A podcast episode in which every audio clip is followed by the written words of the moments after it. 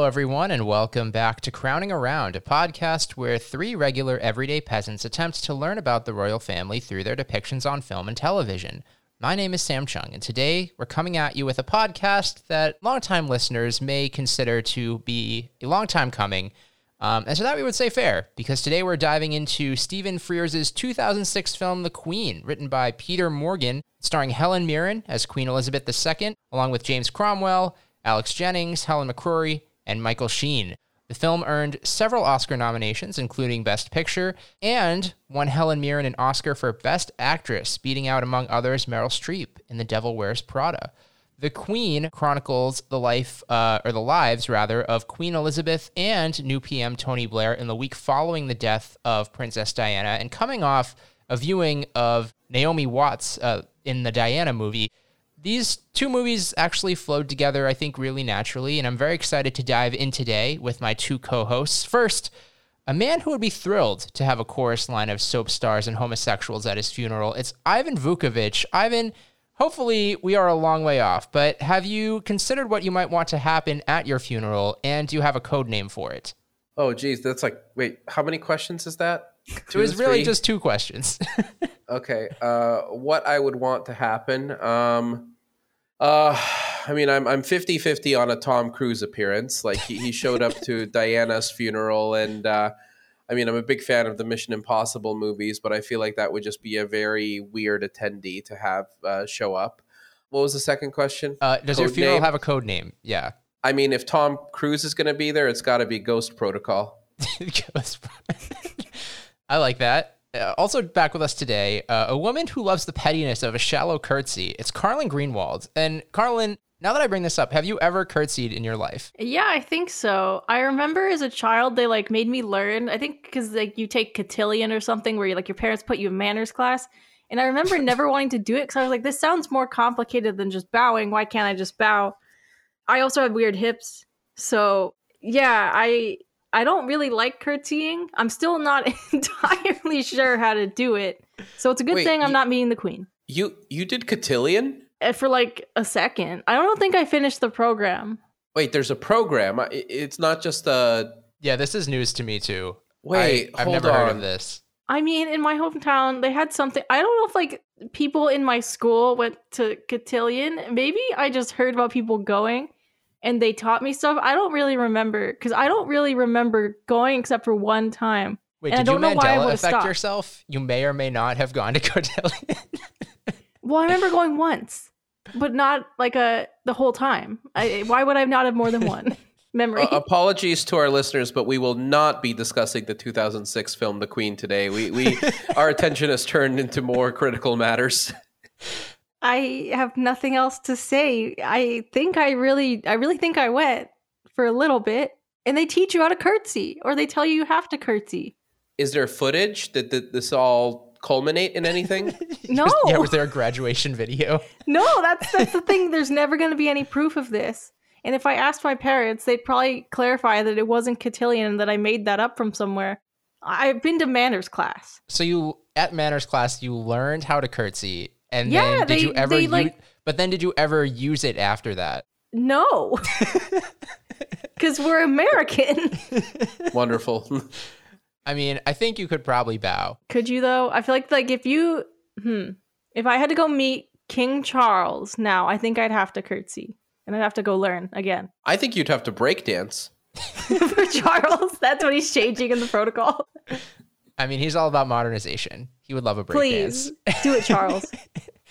um, all right. As always, if you came here for any sort of factual clarity about the events that transpired in The Queen, you have come to the wrong place because we don't know. We're just trying to learn. And so we're going to assume that everything that we saw here is factually accurate because otherwise, why would it have made its way into an Oscar nominated movie? Uh, I mean, and also, obviously, yeah, I will say this movie had so much found footage. I think it was half a script and half found footage. Not found footage, but found like footage. Yeah, they just found that footage of Diana. Archive footage, I guess is the is the appropriate term. But before we dive in, uh, Ivan, can you give us a quick recap of the uh, the Queen Yes, absolutely. Okay, so uh, the film opens really right around the time that, the, like Sam said, the Diana film ended, and really around very close to the time that uh, Crown season five ended. So uh, the 1997 general election results in uh, Tony Blair and the Labour Party uh, taking uh, their role as the leaders of government on a vision of grand reform and modernization. he meets the Queen. Um, they have a somewhat icy first meeting that kind of foreshadows that uh, there are going to be some clashes in perspectives uh, in this relationship. And then a few months later, uh, Princess Diana, uh, you know, meets her tragic death, and it is now up to both uh, Tony Blair and the Queen to respond accordingly. So, you know, in the day following um, the accident, he reaches out to her to kind of essentially ask, okay, you know, what's what's the plan of attack here? How how are we going to honor her life and allow the nation to mourn. And to his uh, mild shock, um, the queen makes it very clear that the royal family will not be uh, doing anything in any official capacity to kind of commemorate uh, Diana's life or uh, grief uh, for her in any sort of uh, public and stately way. Uh, and she has, uh, to some degree, the backing of the Spencer family uh, in this decision because they have chosen to keep Diana's uh, funeral private. So uh, it is now up to Tony Blair to step up and really kind of uh, lead the nation in the morning. And, you know, he rises to the occasion with the help of his staff and his speechwriter, Alastair, who is really kind of gunning for making this a moment where Tony is going to shine and perhaps perhaps even overshadow the queen. Tony, you know, he does a grand speech, uh, dubs Diana the people's princess, uh, suddenly wins the affection of the country because they see him as someone who is reading the room really well. Um, and as the first couple of days uh, following uh, Diana's death go by, uh, suddenly uh, the people of the UK are starting to become very impatient and frustrated at the monarchy's lack of response. Um, and uh, with each passing day, Tony continues to reach out to uh, Queen Elizabeth, who is up in Bal- Balmoral uh, at this time, uh, to really kind of urge her to do something, you know, release some kind of statement, come back to London, make this uh, funeral uh, public, really uh, show that uh, Diana was an integral part of the fabric of not just uh, the royal family, but really kind of the, the zeitgeist of uh, Great Britain at that time. Um, and Queen Elizabeth continues to refuse to do so. Uh, but as the days continue to go on and the week progresses, public opinion continues to intensify uh, very negatively against uh, the Queen and against the, the monarchy, eventually uh, coming to a boiling point where 70% uh, of the country believe that her actions are damaging the monarchy, and, quote, one in four people are interested in abolishing the monarchy altogether. And that ends up being the wake up call for Elizabeth, who then begins to make some concessions, including expanding the funeral to be uh, public, and then uh, she and the family is returning to London and taking part in everything. Doing all the things she hadn't done to really try to salvage her reputation and the uh, you know integrity and uh, importance of the royal family. So the funeral takes place, uh, the speeches are made, the, the grieving is done, and months later, uh, the prime minister and the queen uh, meet once again. They haven't seen each other in a while. They rehash what happens, um, and they you know move forward uh, with uh, what promises to now be a more constructive relationship, but not before uh, Elizabeth warns Tony that, uh, you know, one day without warning, this shift in public opinion where everybody, uh, you know, turned on her, uh, the same thing can and likely will happen to him eventually, and for him to prepare himself for that day. So that is the Queen. Thanks, Ivan. So I think if we just start big picture, obviously we've now seen the relationship between Diana and the royal family and the crown a little bit. And obviously, a little frosty. I thought that this movie actually went further in that frostiness than the crown has ever gotten, which I thought was yes. interesting. Mm-hmm. Um, yes. The crown, yeah. it seems, or maybe Peter Morgan himself has kind of dialed back how inflammatory, I guess, uh, the portrayal of the royal family is in relationship with uh, Diana and her legacy. Yeah, I mean the the Crown's portrayal of of, of Elizabeth and her treatment toward Diana, it, it feels more like Elizabeth is sort of rolling her eyes at Diana and kind of judging her from afar and just kind of treating her as a, as a child that she doesn't really have time to deal with whereas this version of Elizabeth is just completely disavowing the existence of Diana and and and trying to pretend that she was never even a member of the royal family to begin with and and perhaps uh, you know we'll see echoes of that in the crown but but it certainly feels like a big tonal shift Well, it's interesting because in The Crown, they haven't formally divorced yet, right?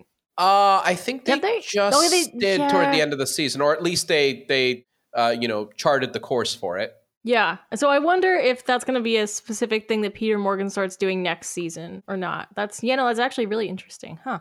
No, I, I, I think very they true. would have to be divorced because we, we the crown ended like with weeks to go until the the, the, the incident in Paris. So uh, yeah, she would have had to be officially done at that point.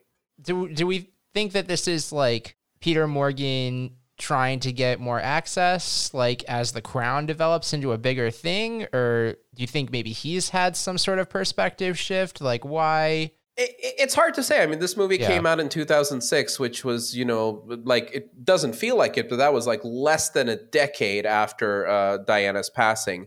So, you know, perhaps with a little bit more distance and a, and a bit more perspective, uh, Peter Morgan's uh, worldview changed a little bit, or, or, you know, his opinion of what happened and his opinion of the royal family's response, or even what that, the foundation of that relationship looked like um, yeah, it, it, it's hard to say, but I guess we'll we'll know in, in a couple of months when we we see these events unfold in what I assume will be the first couple episodes of season six. Yeah, and I guess the other thing I'm thinking is like a movie requires different levels of like drama in it to like they usually end up feeling a little bit grander than I think TV has the space to have a little bit more nuance in there. So I'm suspecting it's a little bit of both maybe because I can definitely see his perspective changing like as time passes and he gets to not know the queen better, but I'm sure there were like little tidbits and like biographies probably came out of like you just get more information over time. Yeah, Ivan, to your point, I do think that this is going to be probably a full episode in The Crown. Peter Morgan will essentially have a chance to remake this movie, um, Yeah. which, Which I imagine will be pretty so similar. interesting. Yeah. Yeah, like we, I mean, we have. I mean, did we recap any films written by Peter Morgan previously on the I don't think podcast? so. No, it was it was all like Julian Fellow stuff, and then maybe Mm-hmm. wait was the was the King's speech King's speech was that Peter Morgan? I want to say no, that's Tom Hooper. But did he write it? Oh, I don't know. No, Maybe. Yeah, yeah. the- Tom Hooper was the director, but uh, no, he wasn't. I just looked it up. Um, Okay. yeah, so yeah, this is really the first time that Peter Morgan is going to be doing some double dipping and and kind of covering the same time period and subject matter from a completely different angle. That is so. Imagine being the guy who gets to do that. like Yeah. it's it's hard enough to get one thing made, and then they let you do the exact same thing twice. yeah, this is kind of his trial run. Yeah, I wonder if he feels some kind of pressure to approach it from a from a completely different angle as he wrote those first episodes of season six. Because I mean, we we see the action center here very heavily on Tony Blair and on Queen Elizabeth. Um, Charles is in this movie for sure, uh, and you know he he definitely has a couple of moments, but you don't really get a lot from what's happening with him or even what's happening with uh, uh, William and Harry and or or quite frankly even like you know Camilla. Like there's probably uh, you know some kind of processing that is happening there uh, from from her Mhm. side. Um, uh, so yeah I mean it, it it stands to reason that we might be seeing these events unfold through a couple of additional perspectives and that'll add some additional color to it all. I think that'd actually be great because you definitely like leave the film kind of feeling like the people most affected by this would probably be Charles and the kids. I mean, I guess to some extent, it's like, are you going to show grieving children when the princes are alive? my my theory is that in the crown version we will probably get a lot less tony blair like we will probably get some Mhm. scenes where he's on the phone with the the queen but then once that call ends the scene doesn't continue at, at Downing Street. It continues at Balmoral, and and we continue to see events unfold Mm, through yeah. the perspectives of family members. I, I don't know if we're going to get an Alastair in the Crown. Like I don't know if we're going to Yeah. be seeing a, a bunch of members of Tony's staff, or or perhaps even his wife. Like I think that's probably where things will diverge a bit. I want to see Margaret, who was apparently very mad that her vacation had to end Right? because Exactly. Diana. I will say Tony was our one kind of link to the public perception of what was going on. Besides like Queen Elizabeth watching coverage on the news. And I mean, that was kind of what brought this film together, I think, was the relationship between Queen Elizabeth and the people, which even in The Crown, I don't think we've really seen a lot of. I mean, obviously, she's doing these kind of meet and greets like every Yeah. couple months with the public, but like select members of the public who pass the vetting process. Um, Right. Mhm. I don't know how we would necessarily get that without Tony Blair because she was so removed up in Scotland while this whole- while this all happened. Yeah, and it's I really did like those interviews. It was like that was the couple pieces of found footage that I actually found like it's kind of effective. Oh, we are calling it found that- footage now. Oh, you're right. Archival footage. Wow. Oh well. yeah, and like yeah, I don't know those interviews because it, it just it's such a stark contrast, and I feel like what people remember is like the people's reactions. Where like there was that one lady who was like, I don't know, like they just describe being like gutted and like it's almost like it's probably worse. It's like it seems like they're like, oh, we like lost a family member, but also like it's kind of like losing something bigger than that because she represented something so big. I thought that was interesting because she is more like a specter in this movie, and I, I thought it was really well done. So be curious to see if they keep that in. Yeah, I mean, I guess, uh, yeah, that that is a good point. But like, yeah, all that quote unquote found footage that we saw, uh, you know, in, in the movie, it, it, I mean, it might as well have just been reading a newspaper headline or, or you know, uh, quotes from you know the the, the townspeople and and what the the, the what, what what the town crier is telling the the world that people are thinking because we don't actually see we don't follow around like a normal person and and you know witness their grieving process. It's all just like news snippets and sound bites and you know brief uh, uh, you know quotes from the public being like oh yeah this is so sad you know we love her fuck the royal family. Um, so yeah i mean even that felt like we were really just getting like you know a shell of the public opinion and not really anything that that gives us a, a, a real look into the heart of what people were going through. Yeah. I will say I did find it to be a little too much archival footage personally, especially like they would show like a like a clip of somebody reacting to the situation and then just like Diana's face would just like pop up and I'd be like, "Really?" and then and then some freeze frames too Yeah. Yeah. yeah.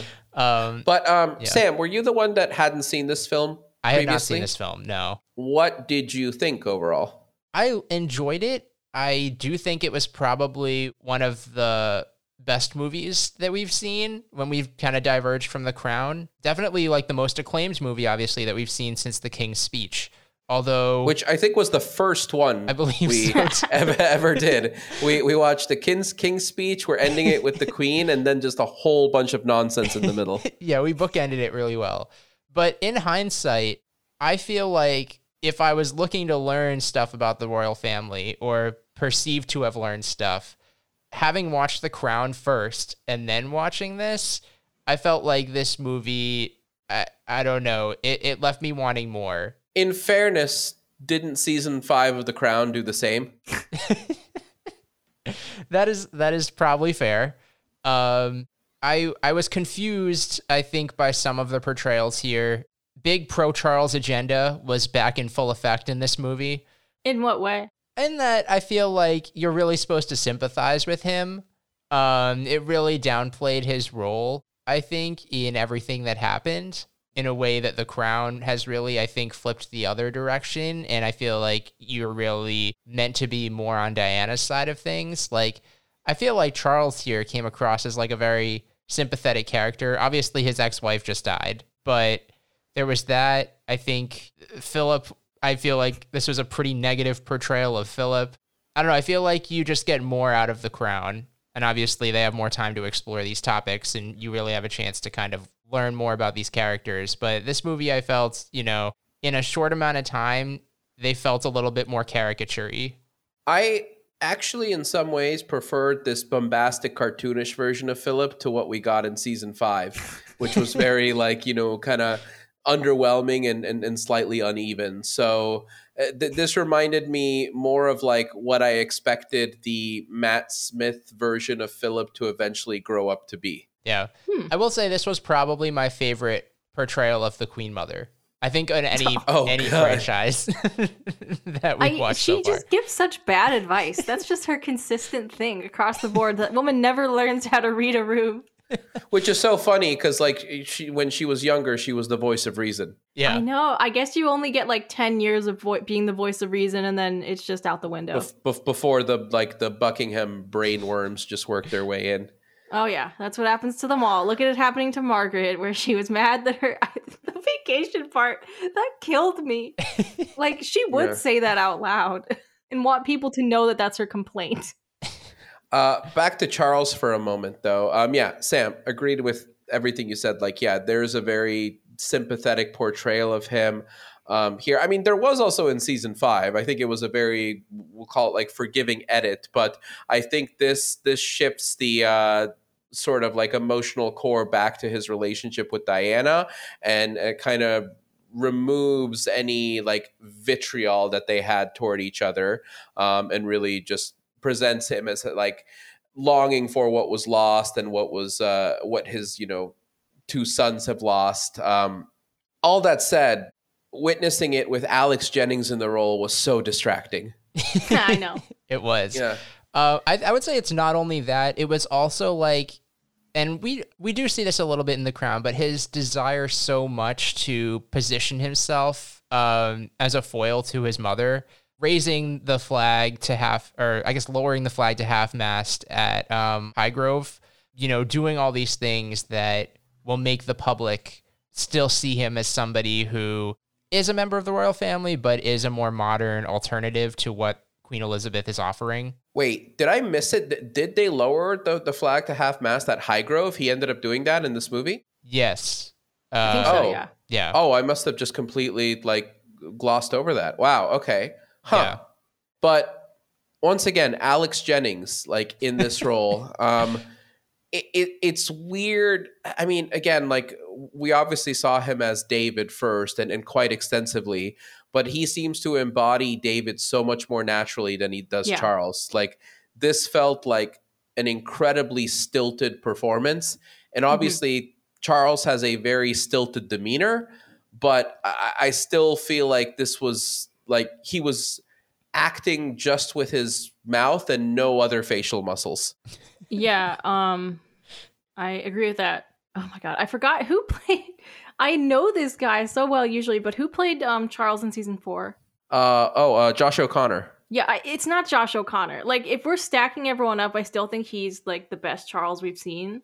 I mean, granted, he's also playing him at a time where Charles was allowed to be a little bit more uh, emotive and and go through some more personal journeys that were somewhat unrelated to all of this. So, Carlyn, for you, it's Josh O'Connor first, then King Charles BBC movie, then oh yeah, obviously. then Tommy. I yeah. Let me think. Uh, I honestly can't remember a lot of the movies that we've seen it, so I don't know how to rank them in with our performances. So I'm just gonna I'll definitively just say Josh O'Connor. But also back to the point about Charles. I I couldn't tell if it was a pro Charles agenda or if this happens to be the one moment in his life that he will be the most sympathetic he will, was and will ever be because it's such a human moment, right? Where like you know, like yeah, like this is his ex-wife and he has to deal with the reality of like they had a terrible marriage, but now he has now like these children that he has don't have a mother. And it almost made you it was interesting in that like you could see everything he did either as furthering his own position or out of love. And I was kind of choosing to see it a little bit as him actually like believing that what they were, you know, like raising the or lowering the mass and stuff like that was actually good as opposed to a PR move. I don't know. Uh, I mean, okay, agreed. But like I think one one thing you also might be missing here is that he is at this point in time probably feeling a tremendous amount of guilt because this oh, yeah. was like a girl who was plucked from obscurity. that his parents forced him to marry and he, you know, kind of reluctantly agreed to. And he witnessed sort of her like, you know, downward spiral as like this, the institution and the monarchy kind of broke her down. And, uh, you know, I mean, in some ways also lifted her up, but like really like, Mhm. you know, put, put her through some traumatic events. And now she has, you know, met an untimely demise all as a result of, of, of something that he was also part of and, and had his family orchestrate against against against Charles's own better judgment too. Like he knew he shouldn't have married this girl, and he knew because he did, it it, it eventually led to a, a tragic ending for her. It's also so interesting they'd never mention the press. Because, like, the other funny thing is, like, Charles could also be disconnecting from this by saying, like, it was the paparazzi that killed her uh, on accident. Uh, we're not going into conspiracies here. Well, I mean, they did include the the footage of um her brother. So her brother kind of one did that man for them. who's out yeah. to get the paparazzi. yeah. Yeah, and I mean, and I, mean, I think has. the the little montage at the very beginning of the movie, like in Paris with the paparazzi, I think also kind of beats you over the head with the the assertion that like, oh, the boiler room pressure that she had on her as a result of all these hooligans following her around, like that that's what did it. Well, I just think it's interesting that no characters ever mentioned it. I guess we'll never really know if Charles mentioned it to the boys. Because I, I don't know. Yeah. Kind of interesting. I, I will I will say that there has been a almost like frustrating string of um, you know uh, depictions of this time period where no writer and director has been willing to go anywhere near showing this through William and Harry's perspective. And like and and I, I am actually very curious if Peter Morgan will go there in the crown because it seems like no one's been touching that with a 10 foot pole and, and probably for good reason. But Maybe a little uh, yeah you, you you gotta wonder like you know is is the real emotional core of this story there and, and i'm guessing the answer is yes but the the second question is like you know do we have a right to see that I think they might show William and not Harry. Like take it Right. from his Mhm. perspective. Because they already have a little um, William actor, right? The one that went to Eton. yeah yeah yeah, Yeah, and we were starting to get William storylines in season five. yes So Yeah, I will were. actually be surprised if they don't do a William perspective. It, it- I mean, if, if they don't at this point, it will feel like they are deliberately concealing that. Whereas with some of these other, uh, you know, adaptations, they can sort of play dumb and say, "Oh, you know, there was so much more going on and so much more story we had to tell." But The Crown has the real estate to really kind of show Yeah. everyone's reaction and everyone's emotional journey during this time. And uh, yeah, I mean, having already established William as a as a character, you, you got to wonder if they don't show him extensively during this time period, it, it'll probably be a, a very deliberate choice. Yeah. Yeah. Okay, I don't want to. I feel like we can't go any more into this podcast without talking about the titular character, the Queen, played by Helen Mirren. How did we find Helen Mirren's portrayal of a character that we've become very familiar with uh, over the course of five seasons of The Crown? Carlyn, you go first. I mean, I think she did a good job. It's very she definitely portrayed like the one of the colder versions of Elizabeth, which doesn't feel inaccurate. It's almost just like a different way of like seeing an acting performance where you know you expect to see like a certain range of emotional reactions and stuff like that and obviously we don't get that but i don't think that elizabeth was known she was not known for that so i liked it i i did like it Yeah, I agree. It was it was cold and very intense, but I think also very regal. Like Mhm. this th- this really feels like a version of Elizabeth that has sat on the throne for you know what is it four and a half decades at this point. So through that, yeah, through that lens, like I I, I definitely feel like we're watching uh, you know an older, wiser, hardened Elizabeth in a way that uh, you know Imelda Staunton has like definitely tapped into sometimes, but there's also been times where she just comes across as like a charming old grandmother in, in a way that the Helen Mirren version has has like very much strayed away from. She she has evoked, you know, William and Harry and her duties as a grandmother, but it was a lot of telling and not showing. yeah, Yeah. I, that woman does not seem like a warm grandmother at all.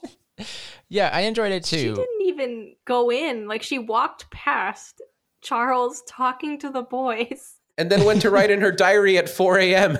Like, man. Oh my goodness. But. I, I mean, it, but in terms of tone deafness and how to like, you know, uh, treat the boys during this time, like, you know, Philip it, it was just an absolute buffoon. Like he like instead of, you know, and I think somebody even suggested like, oh, let's find like some kids their age they can hang out with as like a welcome distraction and philip's like no no no no no we gotta go stag hunting like Like that's that's what they're gonna like get a kick out of right now your mom dies and then they take you hunting. yeah. Yeah, let's go see more loss of life kids.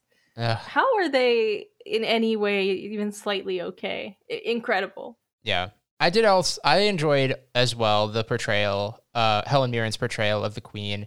I liked the little Easter eggs that we've kind of learned about her and her various relationships throughout the the movie. For example, Philip calling her cabbage came up at one point.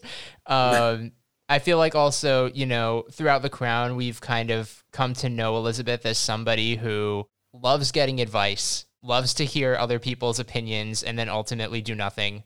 That was on full display here in this movie as her primary agenda and until she's really kind of forced to come back to to London. And this is really kind of honestly like one of the few times where Elizabeth is really kind of forced to backtrack on, you know, her stance and her decision by external factors, I felt like. Yeah, I mean it's remarkable, honestly. i mean she but but also they sort of did it without admitting to the fact that they were doing it like at, at no Yeah. point in time in the in the third act of this movie did elizabeth say like oh we've made a mistake like you know we we read the room wrong it was just more like oh the world is changing the the public's being annoying now i got to do this that's that's so much what old people are like. Yeah, no, it's it's kind of like you definitely get the sense that Elizabeth never had the moment of reckoning about how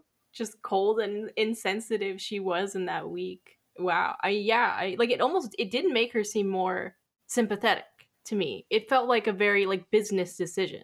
So we got the stag metaphor in an episode in The Crown. I forget if that was, I guess that was Season four, right? Uh, Mhm. because it was Emma Corrin, Diana, where again, they're at Balmoral doing some stag stalking. And I think we came to the conclusion that in that episode of The Crown, the stag was kind of like a symbol for Diana, where the killing of the stag represented kind of like what's happening with her and the royal family. Here, obviously, we got a stag So- again. sorry to interrupt was Yes. was this during the balmoral test episode that this Yes. happened Yes. Mhm. So wait, so remind me, we she's going through the Balmoral test and she's helping Philip like track down and hunt the stag, and then he ends up successfully shooting it, right? Yes. Correct. And the the symbolism there is like you're like Diana, like the the the pre-royal family Diana is now dead and now she's going to fall into this black hole of the monarchy. I think that was the way we interpreted it. Yeah. And like Spencer also had the moment with the was it the pheasants where So Yeah. they love comparing Diana to animals that the royal family kills for sport. Right. Right. So so Sam, continue. I was going to say here, obviously, no Diana, still a stag. I feel like here the stag has to represent something different because it's representing something in the emotional journey of Queen Elizabeth. Obviously, Queen Elizabeth is no stranger to hunting. She obviously seems like a pro hunting person. Yet, uh, we see this scene where she gets stuck in the river and the stag is like pretty much right next to her. And she's like, go away. like, somehow, you know, she will be able to save this stag by telling it to, to you know, get away from from the rest of her family who's hunting it down. Okay, I'm to pull a theory out of my ass. Um, okay.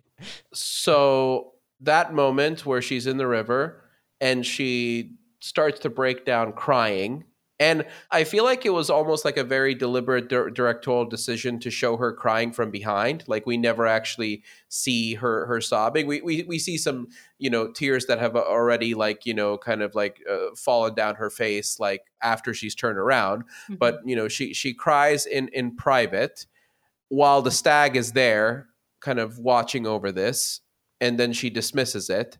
I think the stag might represent Elizabeth's humanity. Oh. Oh, I was gonna say it's And- still Diana. yeah. Yeah. I, I like the humanity one. Whe- and then she's very dismayed later on to hear that the stag has been sent to a farm. Well, well, really sent to a slaughterhouse on a neighboring farm. Oh my god. That that checks I don't know. Does that work? I guess then, but what does the death of the stag represent in that analogy?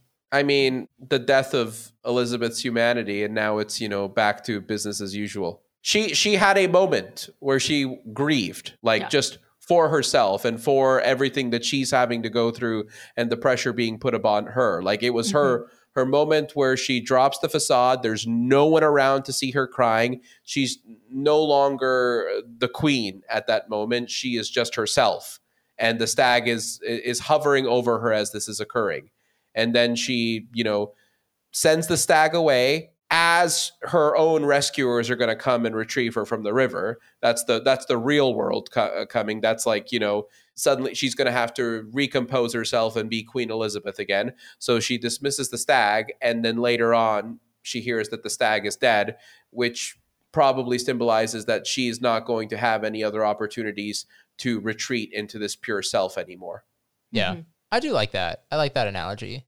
But man, her going to see that stag and they've already chopped off its head. that was a wild Pe- scene. Peter Morgan loves showing violent stag images.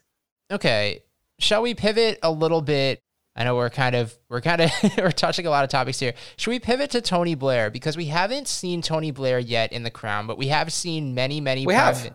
Have we? I think so. We, we, he, he he he he debuted in the final episode in a relatively unceremonious manner. Like he had a couple of scenes, including one with um, uh, Charles on uh, the oh yeah, Britannia, their, their conspiracy. where yeah, Oh, where okay, Charles was basically kind of uh, uh, propositioning him almost in a similar way as he did here, where it's like, hey, we're both modern men. You know, you and I, we could work together pretty well. And in fact, th- th- this this might actually be like them showing that same event through a, a completely different lens. Mhm. Um, but yeah, like uh, we we were introduced to a Tony Blair that is, we'll say, far less charismatic than the uh, Michael Sheen portrayal, Yeah. Yes. Yeah. which is Uh, why you don't remember him. Probably. Um, but yeah, this is Queen Elizabeth's 10th, I believe she says, prime minister. She's seen a lot of them uh, come and go over the course of her reign. But something that will never get old for me is uh, watching new prime ministers learn about the protocol and I don't get proceeding how they to don't know completely and proceeding to completely mess it up in their first meeting with the queen. Never gets old. That seems like something you should learn before the day of. Yeah, like I know. while you're on while you're on the campaign trail, somebody should like pull you aside and it's like, okay, I, I know you're you're busy here, Mr. Blair, but we do need you know five to ten minutes of your time to just go through some protocols that you may need to quickly call upon in a few days. or like I don't know when you win, like that second protocol time. Or or or, or quite frankly, when you're probably polling as well as Tony did. Yeah. He didn't want to jinx it. He had to learn. He doesn't believe it's happening until the queen mm, like formally does the like little proposal thing. Then he'll learn protocol. Yeah, he's a superstitious man. He is obviously a member of the Labor Party, uh, historically not the party aligned with the monarchy. Uh, his wife specifically is portrayed as somebody who is radically anti-monarchist in her views and the way that she talks about the monarchy at home. And yet, it does feel like Tony Blair himself. I don't know if this is something that develops over the course of this week or if this is always his stance, is a little bit more moderate in his own approach and his own relationship to the queen. I think they present it as maybe he has some sort of mom complex where he sees the queen as like a proxy for his mom. It was interesting. It was an interesting portrayal. Yeah, well, uh, who was the who was our uh, our our sort of like goat PM on the show? Harold Wilson, like Yeah. he's the one that we really liked, right? Mhm. So I think like he he also had the same thing where he was you know probably for his time very progressive and very left leaning, but also at the end of the day a monarchist, and that was going to be something that was going to continue to remain precious to him. I think there's probably some of that in this version of uh, Tony Blair as well. Having said that, I kind of wonder how much it was exaggerated here because that you know moment at the very end when that you know they're watching when they're watching her, you know, deliver the speech and they're all making their quips and, you know, Alastair is like, you know, talking about how oh yeah, this was before the speech when Alastair's like going over like the the draft that they had received and, you know, making fun of it. And suddenly Michael Sheen has this big moment like, How dare you? You know, you, you you've really gotten this wrong. Like, you know, she's she's like going through some just incredibly grueling circumstances and everybody's shitting on her and nobody's being grateful like i mean i mean come on you may as well have just like put some for your consideration text at the bottom of the screen during that oh scene yeah, I thought that was It- just. it- it, it existed for no other reason than than for Michael Sheen to have like a grand moment that he can submit for best supporting actor. yeah, I it felt to me. I was like, is this Peter Morgan's like you know voice piece to say his like true feelings about the Queen? Because yeah, it was. It felt like something that was obviously manufactured for this movie. It was affecting to watch, but after you're finished, you're like, wait, no. So you think buy it. that perhaps Tony Blair is a little bit more uh, in line with his wife? I, I, I would imagine he is uh, not really on either extreme. Like I, I don't think he is like you know a devout and unrelenting supporter of the monarchy, uh, but I also don't think he wants off with their heads.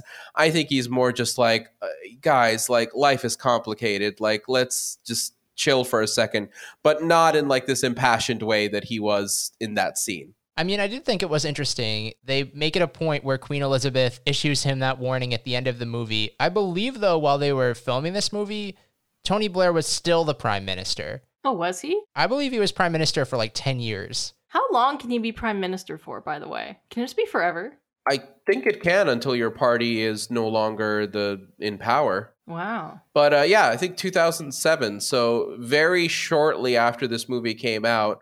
Well, but the thing is, he was replaced by a Labor prime minister like Gordon Brown. So, and this is where this is where like my knowledge of like British parliamentary politics really comes to a very early end uh, because I I've never I've yeah never wrapped my mind around like why somebody would get replaced for no other reason than like oh they have to step down because of to to you know ensure that the party stays in power because they their their own brand is so point, poisonous. But I, would imagine he just kind of maybe stepped aside and called it a day. I, I don't know but it's it is kind of interesting timing that the movie came out a year before he was done. On that note about, you know, sympathies or I guess monarchist or anti monarchist uh, POVs, what ends up becoming a pretty big factor in this movie is this imaginary poll, not imaginary poll, but this poll that, you know, is coming out where people are, are uh, asked,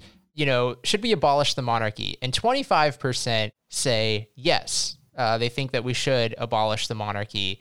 This really affects Queen Elizabeth. I actually fa- thought that 25% seemed low.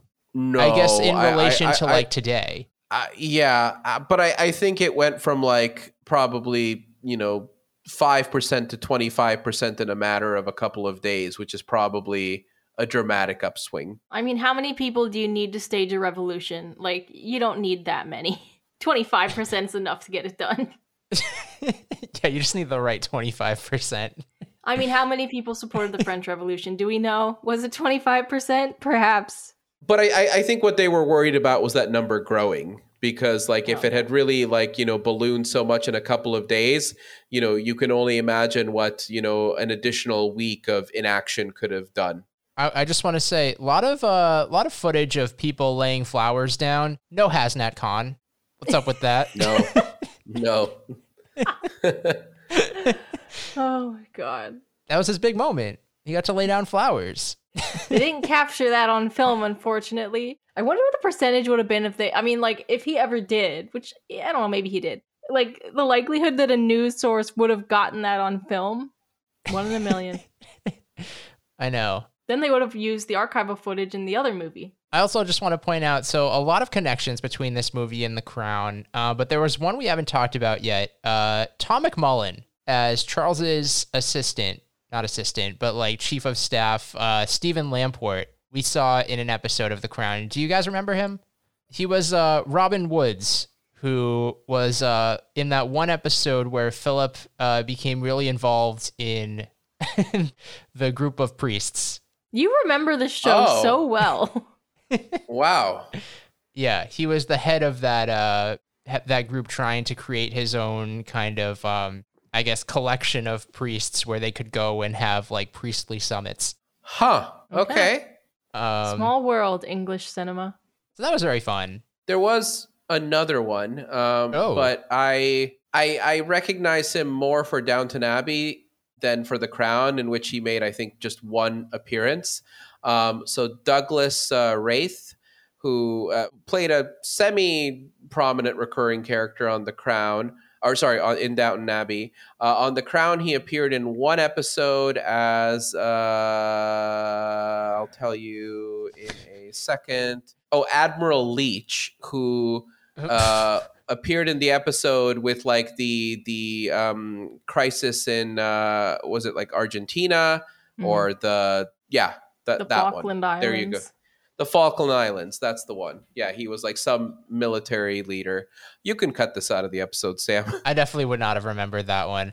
The other thing I wanted to touch upon briefly was um, them stealing the Queen Mother's funeral, which is just a savage move. We haven't talked about it yet, but Tay Bridge, I feel like we've heard that on The Crown before, that funeral plan. Like that rang a bell for me. But they end up stealing Tay Bridge and replacing various aspects of it with what I'm, I'm sure the monarchy found to be appalling actors, actors.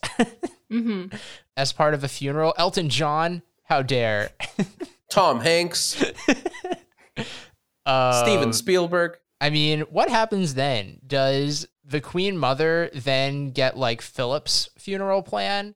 Is there just cascading? Are people passing around their funeral plans now because they had I to guess so. emergency give this one to Diana? Or does she still get her same funeral plan? this seemed like such a non-controversy to me because it's basically like okay yeah there's going to be the same rough amount of people the same kind of general order of processions uh, same relative you know kind of like structure but you know all the details and all the decorations will be different it's like i mean god the Tay Bridge can't get here soon enough is all i'm saying They also Oh say it's my the only one that they've rehearsed. How often are they rehearsing Tay Bridge? i would You're so Yeah. old that someone's just rehearsing your funeral. Were they doing that for the real queen? They must have been. If they're doing it for the queen I would mother. been, imagine, yeah. like they Queen Mother insinuates that they anticipate her dying very imminently. Up and then mu- she doesn't do it for a long time. Speaking of Queen Mother related contingencies, the the whole thing about her having like this private jet on reserve that would be used at, at at a point in time where she would need to be transported back to London for her funeral.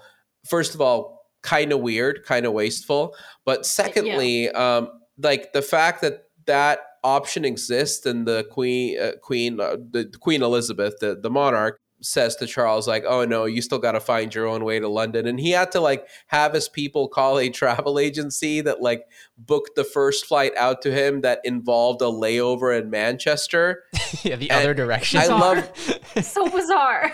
I love that like he had to basically then bring that up to uh, you know his mother and be like, "Is this really what you want me to do? You want me to have a layover in Manchester on the way back to see my my deceased wife? What the hell is wrong with you?" And she's like, "Okay, yeah, you're right. That would be." I think that that was the moment in the film where she admitted to making a mistake. Not later on. Like Yeah. later on, she was just like you know, just kind of playing dumb about the fact that she you know misread the whole situation. But in that moment, she was like, yeah, I'm not going to make you fly, eh, you know, commercial and do a layover. That that was stupid. I'm sorry. I think that was a bluff because Diana died at what, like 5 a.m.? That means it was like, what, 11 p.m. in New York? What travel agency is open in New York at like midnight? Oh, there's someone who's on call. Why wouldn't you call like in, in you know like a further out direction east, where like now it's like you know later in the morning? Yeah, No. I think it was a bluff. I don't believe that. Why didn't you call Istanbul? Yeah, yeah. Why didn't Istanbul call known for their travel agencies. Whatever. Wild Okay. though. Anything else that uh, we missed here in the Queen? No, I mean there, there's a lot to talk about, but I think we covered the broad strokes. That said, I think when we return with our recaps for season six later this year, I imagine we will be calling back and referencing this film quite a bit as we compare and contrast the the, the depictions of this time period. I mean, there is so much going on here. Do we think that? Uh, so this basically is a week. We think that's one episode of The Crown, two episodes of The Crown. How much will The Crown dedicate to this moment? Maybe two. Yeah, more. It, it is hard to say. Um, I would imagine maybe they will shuffle things around a bit and maybe move some emotional story arcs and have them depicted outside of this time period when really they they would have occurred during these days. Like maybe we will get the William and Harry emotional impact episode, but it will be after the episode depicting all of this logistical hoopla. Yeah, I mean, the fact that we've now seen two movies that kind of flowed into each other, what, like three and a half, almost four hours of screen time dedicated to relatively a short window of time. Granted, we've already seen some of it in The Crown on Diana's side. To say that these two films flowed into each other is like saying that a small stream of sludge flowed into a mighty clean river. Fair enough. So yeah, I guess we don't need to talk about the Diana movie anymore. Um, oh, I think one thing though, sorry, just one more thing that we haven't, I think, seen at all in The Crown is this idea of Charles's that he's gonna get shot. this kind of checked out for him. He has this like fear in this movie of getting shot, and we see this like recurring, like when he hears like a motorcycle engine backfiring. Right it recurs and it culminates in absolutely nothing. Like, we, like there's just no a paranoid man. Yeah, there, there's no like uh, payoff or resolution for this. Not, not that the payoff would have been him actually getting shot, but like, eh, you know, like how they changed history. This movie would have gotten like a way lower score if they just shot Charles. Surprise, suckers! We Tarantinoed this. I mean, in fairness, we did just come off watching Young Victoria, where somebody did get shot and didn't actually get shot. So come on, filmmakers, be bold, do it. That's the next Diana thing we need. All right. Shall we dive into, as always, uh, giving out the movie's Kinky Crown Award? Yeah, so you two can put forward your okay. nominations. But I will say, I already have one in my mind, and I'm very hopeful that one of you two will pick up on it. Okay. Oh. And present accordingly. So uh, who did it first last week? Uh, I did. All right, so Carlyn, you go first this time. Okay, so mine was when Tony Blair met the Queen for the first time, and he got down on one knee, and then the Queen was like, "Mr. Blair, I asked the question." That's all I got. I didn't find that much. Sam, your turn.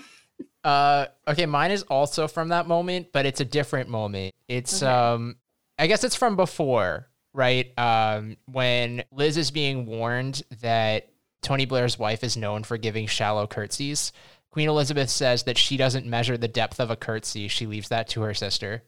Hmm. Wait, I don't get it. What's what's what's the innuendo? What's the insinuation there? It just seems like a kinky thing to say. Jesus Christ. Okay.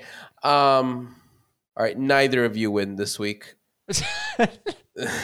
What, because what did you want to win? What I wanted to line? win is Alastair's fascination with making Tony look good. Like all of his speeches and all of his like, you know, kind of like talking points, like, oh, and like all the press he's getting, like, oh, check it out, buddy. They're loving it. They're loving it. You demand. Like there there was definitely some subtext there. I don't think I would have nominated that. I don't think that, so. That was not that did not that was not in my in my mind. Finally, okay. I saw something you two didn't. All right. I mean, Ivan, we can restructure this award if you want to participate again. uh, the only restructuring I'm interested in is abolishing. I mean, uh, if if 25% is enough to, you know, s- suggest that the monarchy should be abolished, then 33% should be enough to suggest that we get rid of this damn award. okay, so our new poll will be do you want to keep the Kinky Crown Awards? And if 25% of the people vote to get rid of it, then we'll get rid of it. Perfect. Wow. All right. That's a very low bar. Okay, 25%.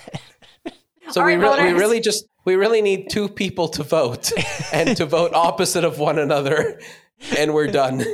All right, we'll see what happens. Very curious. See the we'll let, we'll let poll. constitutional democracy prevail. Wow. Okay. Um, I guess that's really us modernizing the podcast for you. Finally growing up. yeah.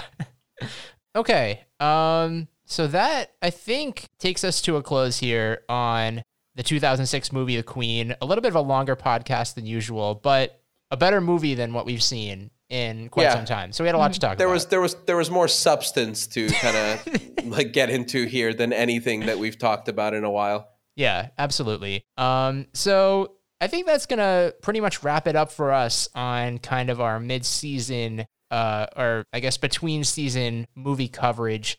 We're not really planning on anything else until we come back for season six. So you know, if you have any suggestions, we're definitely open. Feel free to send them our way. But this, for all intents and purposes, I think is where we'll leave it until we dive back into next season of The Crown. Yeah. Unless between now and Novemberish there's a film adaptation of Spare. No. All right, Ivan, if people want to catch up with you about the Queen, the Crown, or anything else, uh, where can they do that? I mean, there are condolence books in every embassy across the world. uh, just stop by and uh, leave a message there, and I'll eventually swing by and check it out. Every em- that's part of Ghost Protocol is an embassy, a condolence book in Yes. every embassy. That, that's the key. That's the key part of the execution strategy. Uh, Carlyn, what about you? Um, Instagram uh, at Carlyn underscore G E E and Twitter at Carlyn Greenwald. All right, you can find me on Twitter at Sir Sam Cheung, but the best place to reach us is on Twitter at Crown Around Pod, and that's all we've got for you today. Thank you all for listening, and we'll see you next time. God save the Queen. God save God the Queen. save the Queen.